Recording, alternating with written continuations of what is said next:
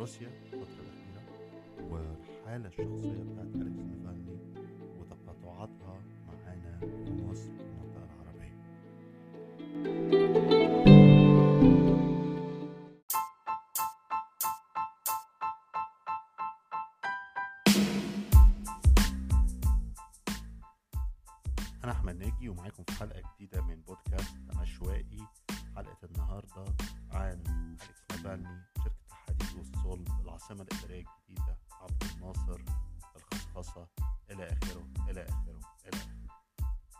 آخره رب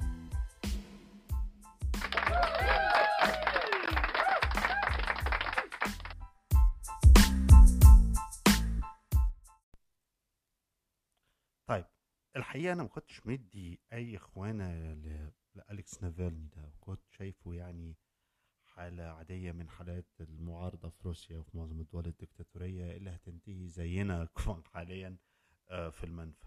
لكنه فاجئني فاجئني بالإصرار على قرار العودة واتفاجئت أكتر لما بدأت مؤخرا أقرأ أكتر عنه وعن تاريخه وعن تجربته وهي قصة ملهمة ومثيرة جدا. أليكس نافالني مش جاي من العمل السياسي ما هواش شخص يساري ولا حتى ليبرالي بالعكس أطياف المعارضة الروسية الواسعة آه، بتشوف نفسها مختلفة معاه بتشوفه حد شعبوي جدا آه، قومي عنده أفكار كتير آه، غير مرحبة بالمهاجرين زينوفوبيك آه، في شوية هوموفوبيك آه، من الآخر كده نقدر نشوفه راجل شعباوي جدا أقرب لحالة محمد علي. مع فرق فرق طبعا في المسيرة والمسار والرجل والاختيار. أليكس نافالني بدأ اسمه يظهر بقوة مع في العقد الأول من الألفينات يعني من أول 2005 2006 2007 مع جيل المدونات. هو أصلا مش جاي من ناحية الإعلام هو أصلا الراجل كان محامي آه، محامي وتخصصه محامي بيزنس محامي عقارات وكده. لكن ابتدى يعمل لعبة في منتهى الذكاء والخطورة آه، والمسخرة الحقيقة. آه، روسيا زينا برضه عندنا في مصر إنه ابتدوا من بعد سقوط الاتحاد السوفيتي عمليات خصخصة وبيع لشركات القطاع العام. عمليات الخصخصة والبيع دي في بعضها بيبقى بشكل كامل وفي بعضها بيحصل بشكل جزئي. طبعا بناء عليه بعد عمليات الإتمام لصفقات الخصخصة والبيع بيتم طرحها في البورصة. فهو الراجل بيروح ببساطة شديدة قوي ويشتري سهم أو سهمين يعني يبقى مساهم في الشركة. وبناء عليه بما إنه هو مساهم بيبتدي يطالب آه، بالاطلاع على حسابات وسجلات الشركة زيه زي أي يعني مساهم اللي هو الحق الطبيعي. وبعدين ياخد المواد دي اللي يلاقيها ويبتدي آه، يعيد بثها ونشرها على الإنترنت.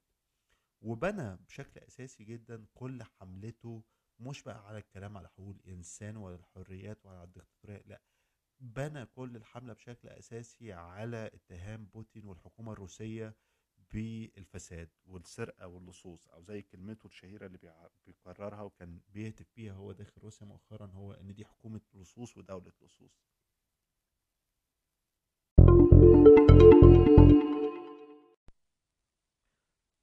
نافالني برضو كراجل قومي كان عنده آه وجهة نظر الحقيقة أعلن عنها في 2011 في- عز بقى الوقت بتاع الربيع العربي إنه قال إنه المسألة مش مسألة ديمقراطية ولا حرية ولا انتخابات هي مسألة بشكل أساسي فساد وإنه الفساد ده بيضعف النظام بيضعف نظام بوتين من الآخر وبيخليه متآكل.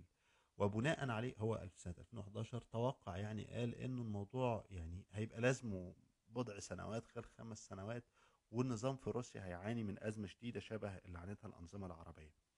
لكن ده ما حصلش في روسيا زي ما كلنا عارفين وده ما حصلش لأسباب تانية. الأسباب إن أول ما ابتدى آه، الاعتراضات تنمو آه، داخل موسكو داخل روسيا وشعبية بوتين تقل بوتين أعلن عن حملته الحرب اللي دخلها آه، ضد أوكرانيا ومواقفه اللي كانت صارمة جدا من أوروبا والاتحاد الغربي.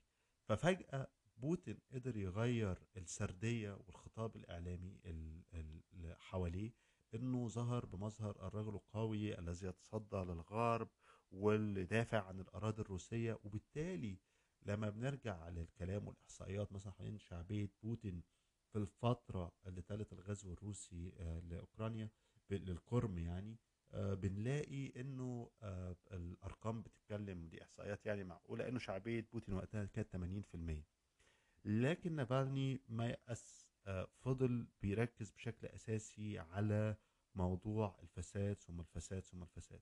وهو هنا مش بيتكلم بس هو الراجل بيعمل mechanism مهم جدا. يعني الناس تحاول تدور على فيديوهاته أو شغله. إن هو بيجيب معلومات وحقائق ومعاه team فريق كبير قوي من صحفيين استقصائيين بيستخدموا أدوات تكنولوجية ومعلومات كلها متاحة على الإنترنت بشكل أو آخر بس محتاجة حد يربطها ببعضها. تمام؟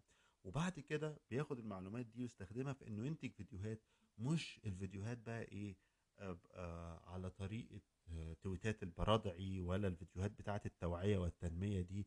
لا فيديوهات بقى طخ طخ طخ طخ طخ اللي عارفين شغل بقى التيك توك.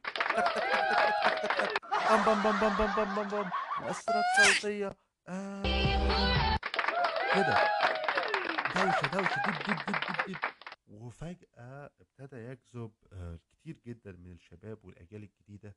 ما بيشتغلش على بلاتفورم يعني. فيديوهات نافالني مش هتلاقيها بس على يوتيوب هتلاقيها على يوتيوب وهتلاقيها على إنستجرام وهتلاقيها على التيك توك. الراجل ما بيسيبش أي منصة غير وبيشتغل فيها. الحاجة التانية إنه لما هو حاول كذا مرة يخوض الانتخابات نزل انتخابات مرة آه على منصب عمدة موسكو وبعد كده حاول ينزل انتخابات قصاد بوتين.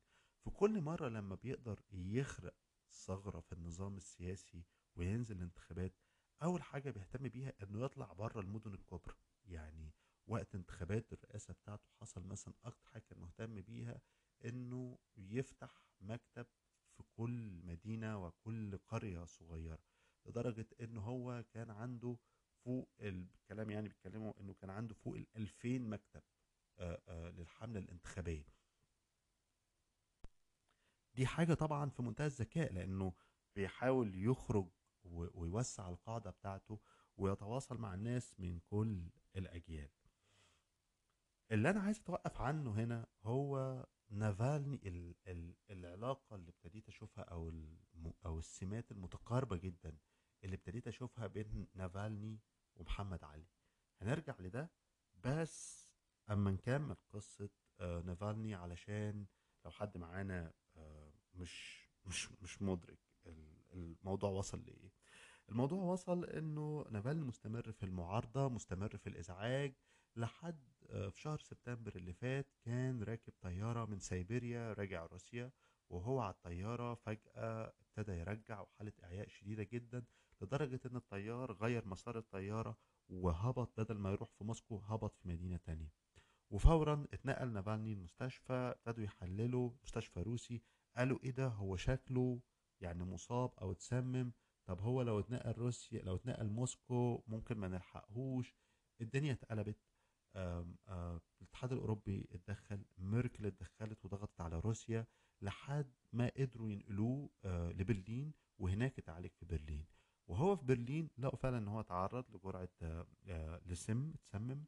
ولما خدوا حللوا السم ده في معمل عسكري ألماني لقوا إنه نفس السم اللي كانت تستخدمه المخابرات الروسية في تسميم معارضين روسيين في الخارج قبل كده زي الحالة تسميم المعارض الروسي اللي حصلت من سنتين في إنجلترا.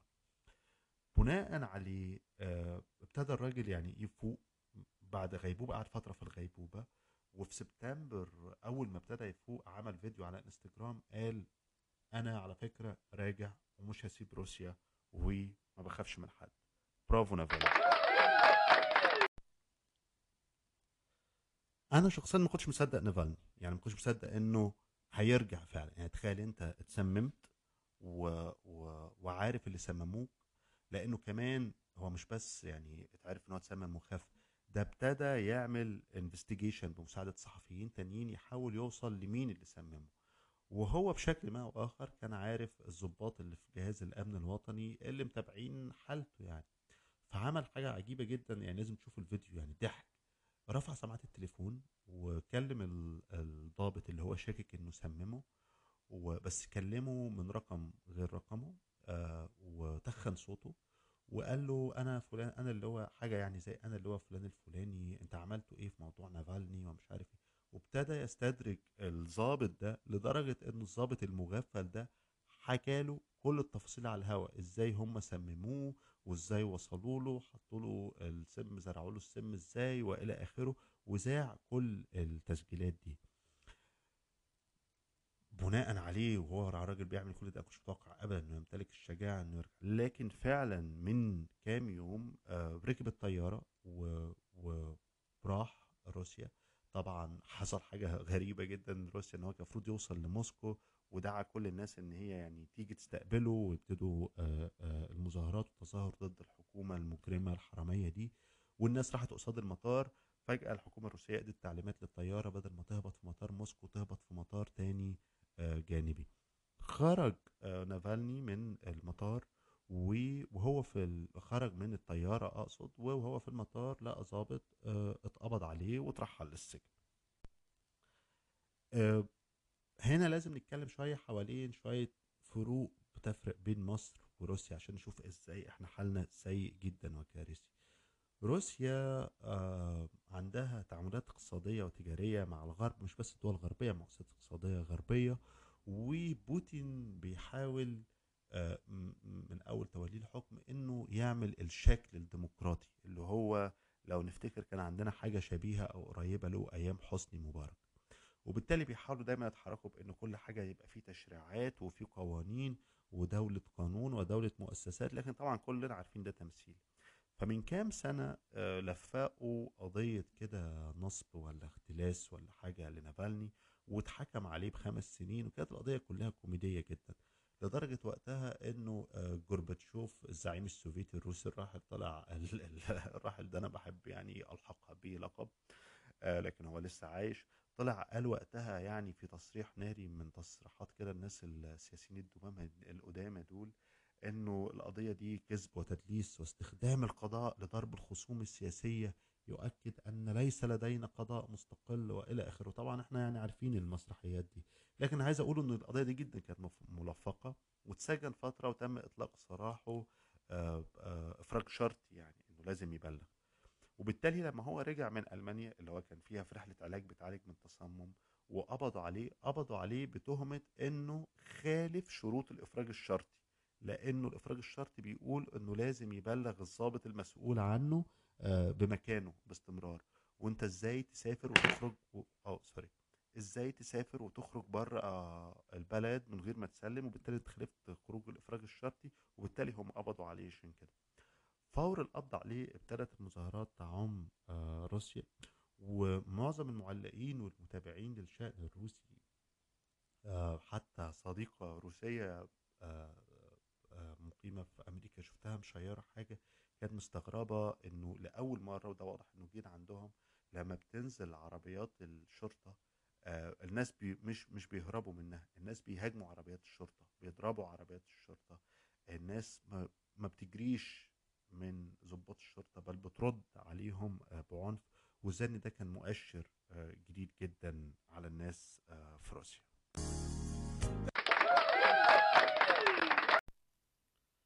طبعا أنا ما قدرتش و... آه، وأنا يعني بتابع وعمال بسمع وبقرأ بتفرج على فيديوهات نيفالني إن أقدر أشوف التقاطعات الكتير بينه وبين آه، المقاول الزعيم عندنا في مصر محمد علي.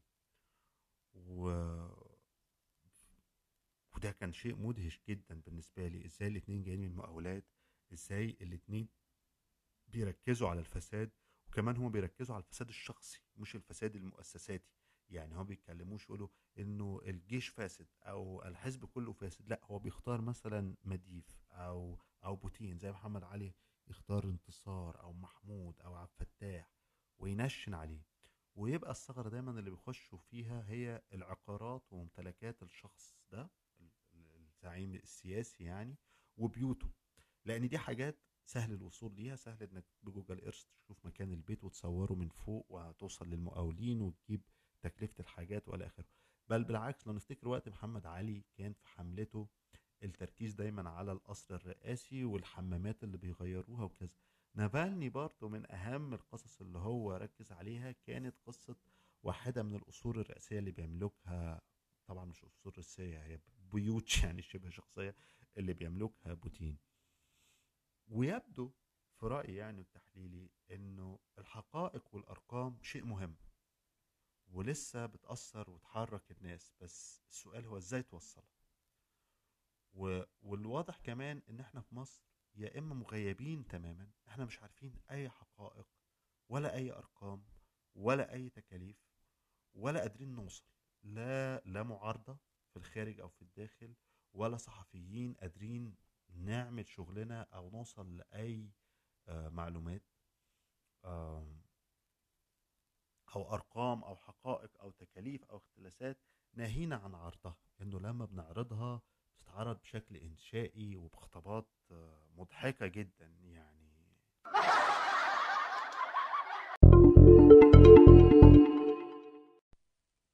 يعني مثلا هديكم مثال على على اللي أقصده.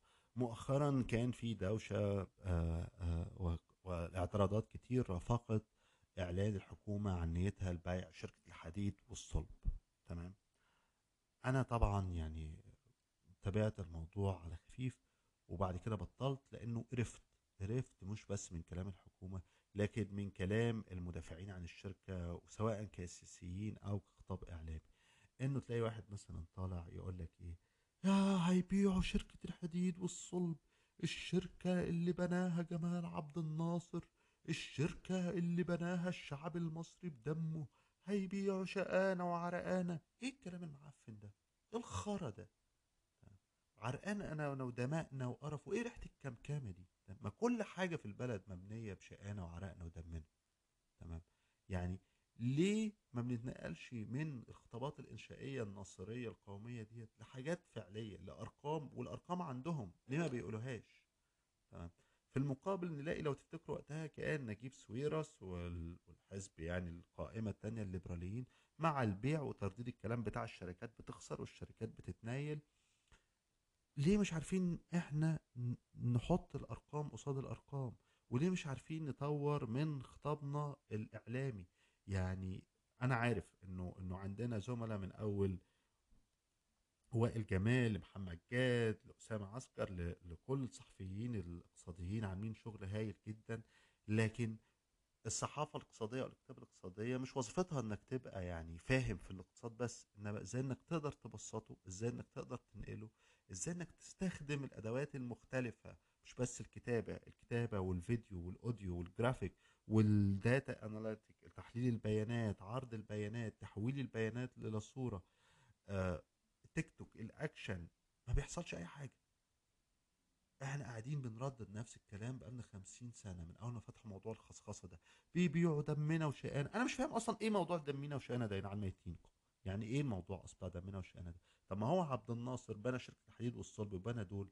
لا بالفلوس اللي هو سرقها من دم وشقى المصريين والخواجات واليهود والأجانب والعائلات الأغنياء اللي هو صادر أموالها في الخمسينات والستينات. تمام؟ يعني هو عبد الناصر نفس اللي بيعمله السيسي دلوقتي. عبد الناصر وقتها تمام صادر فلوس الناس فرض التأميم تمام حتى بنوك يعني تخيل بنوك أجنبية تم تأميمها بشكل كامل بما فيها بفلوس المودعين اللي فيها تمام عشان ينفق على المشاريع دي. حلو؟ ودلوقتي السيسي بيعمل نفس الموضوع. أنا بقعد أتخيل أحيانا إن إحنا بعد خمسين سنة مثلا و... وبعدين بقى, بقى عندهم تهمة كبيرة قوي اسمها مثلا إيه؟ شركة العاصمة الإدارية للتنمية العقارية. تمام؟ شركة كبيرة وضخمة وعندها يعني مدن كتير مش عارف إيه بس عمالة بتخسر زي كل حاجة بتعملوها بيعملوها لازم تخسر يعني. فيجي يقول لك إحنا لا لا لا إحنا بقى هنبيع العاصمة الإدارية. تمام فأنا بتخيل بقى ساعتها مثلا إيه يطلع إيه مين يا رب اللي يطلع ممكن يطلع مقاول مثلا زي حسن المرشدي ولا ولا بتوع راسكم ولا الناس اللي شغالين مع الحكومة في العاصمة الإدارية دي يطلع يعيط ويقول لك يا هيبيعوا العاصمة الإدارية هيبيعوا شقانا وعرقنا وشخخنا يا مواسير المجاري اللي ماشية تحت العاصمة الإدارية دي شايلة الشخاخ بتاعنا بقالها عشرات السنين أين التاريخ؟ أين الجغرافيا؟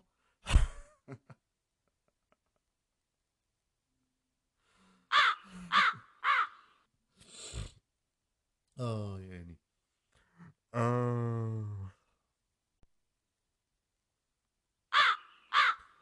ف بس آدي قصة نافالني وآدي قصة محمد علي. وأدينا النهاردة 26 يناير. وكل سنة وأنتم طيبين بمناسبة عيد الثورة يوم 28 يناير يا ريت كلنا نبطل نحتفل بتاريخ 25 يناير ده ونسيبه ده عيد الشرطة وإحنا نحتفل ب 28 يناير عيد الثورة. كل سنة وأنتم طيبين. وجود نايت